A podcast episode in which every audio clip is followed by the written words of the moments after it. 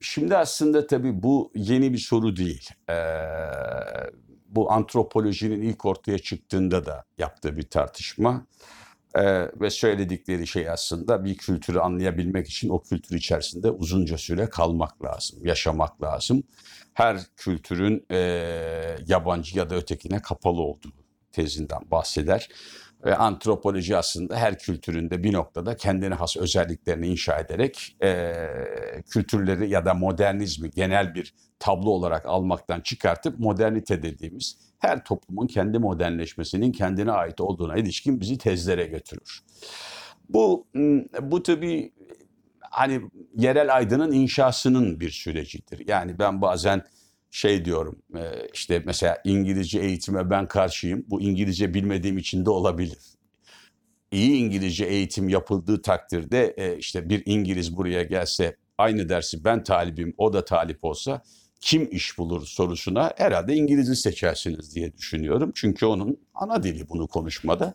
Doğal olarak ben İngilizce eğitime hayır derken ne kadar özgürce konuştuğumu da dikkatinizi çekmek isterim derim. Çünkü ben İngilizce eğitime hayır derken aslında kendime bir iş alanı, bir istihdam alanı yaratmak istiyorum diye de düşünebilirsiniz. Bu söylemde biraz bunu da anlamaya çalışıyorum ben.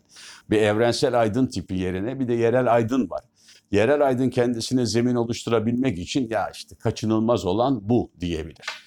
Ee, elbette yaşayan her kültür yabancı kültüre kapalıdır ama yani zaten yaşayan her kültürün birbirinden e, bir takım e, özneler aldığını hepimiz biliyoruz. Yani nasıl kapalı olabilir? Bugün kullandığımız kelimelerde kurduğum her cümlenin arkasına gitseniz, etimolojisine baksanız Farsçadan Osmanlıca dediğiniz şey Arapça, Farsça, İngilizce, Fransızcaya kadar Hatta daha da kökenlerine gitseniz hiç aklınızın hayalinizin gelemeyeceği yerlere kadar giden bir kültürel karmaşadan bahsediyorsunuz.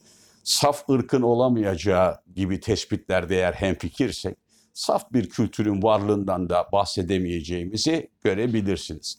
Kültürün kendisinin daha saf, daha üstün olduğuna ilişkin söylemler, kendisinin diğerinden daha farklı olduğuna ilişkin söylemler de kuşkusuz onun bence faşizminden öte bir yere götürmez ya da şoven biçimlerinden öte götürmez, götürmeyecektir diyebiliriz. Bu kapalılık Aydın'ın kendini inşa edebilmesi için yaptığı yöntemlerden bir tanesidir diye düşünüyorum. Yani eğer Türkiye'de ben ekmek yiyeceksem, Türkiye'de ayaklarım üzerine basacaksam insanlara Türk kültürünün, Türklüğün e, en büyük özne olduğunu, Türk üniversitelerinin bu konuda hiçbir zaman önünün kapanmayacağına ilişkin bir takım taahhütler getirmem gerekir diye düşünüyorum. Bu e, kapitalist sistemin ve rekabetçi platformun bize sunduğu bir tablo diye düşünebiliriz. Burada da e, bir kültürün kapalılığı yalnız kendine ait olmasına ilişkin bir takım senaryoları ben e, biraz evvel söylediğim rekabetçi algılarla tanımlayabilirim. E, şurası bir gerçek ki e, yani insanların yalnız kendi insanları değil insanların bile bir anlayamadığı birbirine bir toplumu konuşuyoruz. Bazen ben düşünün diyorum bir sınıfa giriyorum insan kavramını tartışalım diyorum. İnsan kavramını tartışalım dediğimizde de işte son dönemde yazılan kitapların e, birçoğunda işte Homo işte Sapiens kitabında da gördüğünüz gibi hemen kitabın başında ne diyor? İnsanın hayvandan evriminin 21. yılı diyor. Yani biz şu anda insan tanımını bile hayvana bakarak yapıyoruz hayvandan bizim farkımız üzerine bir şeyleri inşa ediyoruz. Doğal olarak öyle embesiliz ki bu konuda daha insana bakmaya başlamadık bile. Hayvandan ne kadar zeki, ya kadar konuşabiliyoruz, espri yapıyoruz, gülebiliyoruz, biz o kadar farklıyız diyoruz. Bu bir uzaylıyla tanışmak gibi bir şey.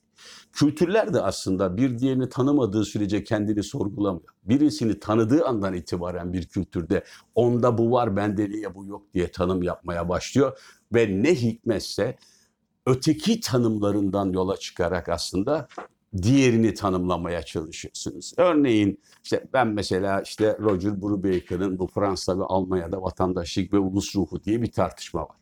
Bu kitabı okuduğunuzda Fransa'da vatandaşlık kavramının bile gelişiminin yabancı üzerinden inşa edildiğini görüyorsunuz. Yani kim yabancı kavramı üzerine yabancının kim olduğuna bakıyorlar. İşte göçmenler var, Fransa'ya gelenler var. Hatırlarsanız aslında belki çok da güzel Notre Dame'ın kamburu işte e, çok da popüler olduğu için konuşabiliriz. Notre, Victor Hugo'nun Notre Dame'ın kamburunu açıp okusanız Orada tam bu tartışmaların içine giriyorsunuz. Çünkü orada çingeneler diyorlar ki bizi yabancı kabul etmeyin. Biz de buranın asli unsurları arasındayız diyor. Hayır diyorlar siz diyorlar göçebesiniz. Orada Esmeralda diye bir kızcağızın dramını ele alıyorsunuz. Ee, Victor Hugo'nun aslında ele aldığı bu yabancı tanımından ve ötekinden yola çıkarak bir vatandaşın nasıl tanımlanması gerektiğine ilişkin referansları görüyorsunuz. Yani Avrupa aydınlanması ötekinden kendini tanımlıyor ya da kabaca aslında bakarsanız bir Yahudi ben kanımı karıştırmıyorum. Yahudi dediğinde ortalama bir Avrupalı kendi kanının karışmışlığından yola çıkarak peki o Yahudi de ben kimim diye bir soruyla karşılaşıyor. Yahudi ben Yahudiyim dedikçe ve kanının hiç karışmadığını ifade ettikçe toplumun geri kalanı kan konusunda dirençli olmadığı sürece karmaşa içerisinde olduğunu hatta kendisinin melezliği üzerinde kaldığını ve bunu da Yahudinin bir Yahudiye olan bir öfkenin biçimi olarak anlaşılabileceğini e, ya da öteki tanımlarından yola çıkarak tartışabilirsiniz. Bu anlamda her kültür kendi kültürünü tanımlarken de zaten ötekinden yola çıkarak tanımlıyor. Biz işte Almanı, Fransızı, İngiliz'i, İtalya, Yunan'a bakarak e, sonuçta Türklüğümüzü tanımlamamız bile aslında işte Jön Türklerle başlıyor. E, hatta hatır, hatırlayacaksınız ki e, hala Türklük kanımında bazen şeyi konuşuyorum işte Türkiye'de şunun kim olduğu bunun kim olduğu değil asıl sorun Türk'ün kim olduğu dediğimde herkes bunalıma giriyor. Çünkü e, gelin şunun somut tanımını yapalım dediğinizde bir sürü e, başka teorik perspektiflerde yani sadece şöyle bir tanım görürsünüz. O değiliz, bu değiliz, şu değiliz, şu değiliz demek ki biz buyuz. Doğal olarak insan tanımını yaparken de hayvandan farkımıza bakıyoruz henüz ve buna diyoruz ki insan diyoruz. Ben birçok sınıfta şunu soruyorum. Evde kediniz var, öldü ne yaparsınız? İşte herkes bir gerekçe söylüyor. Öldü işte gömerim, atarım, şunu yaparım, bunu yaparım. Ama diyorum İngiltere'deyseniz kediniz öldüğünde veterinere gideceksiniz ve ölüm kağıdı alacaksınız. Sonra mezarlığa götüreceksiniz ve defin işlemini yapacaksınız. Şimdi düşünün ki bu ülkede 20 yıl öncesine kadar abisi öldüğü için nüfus kağıdıyla yaşamına devam eden insanlar var.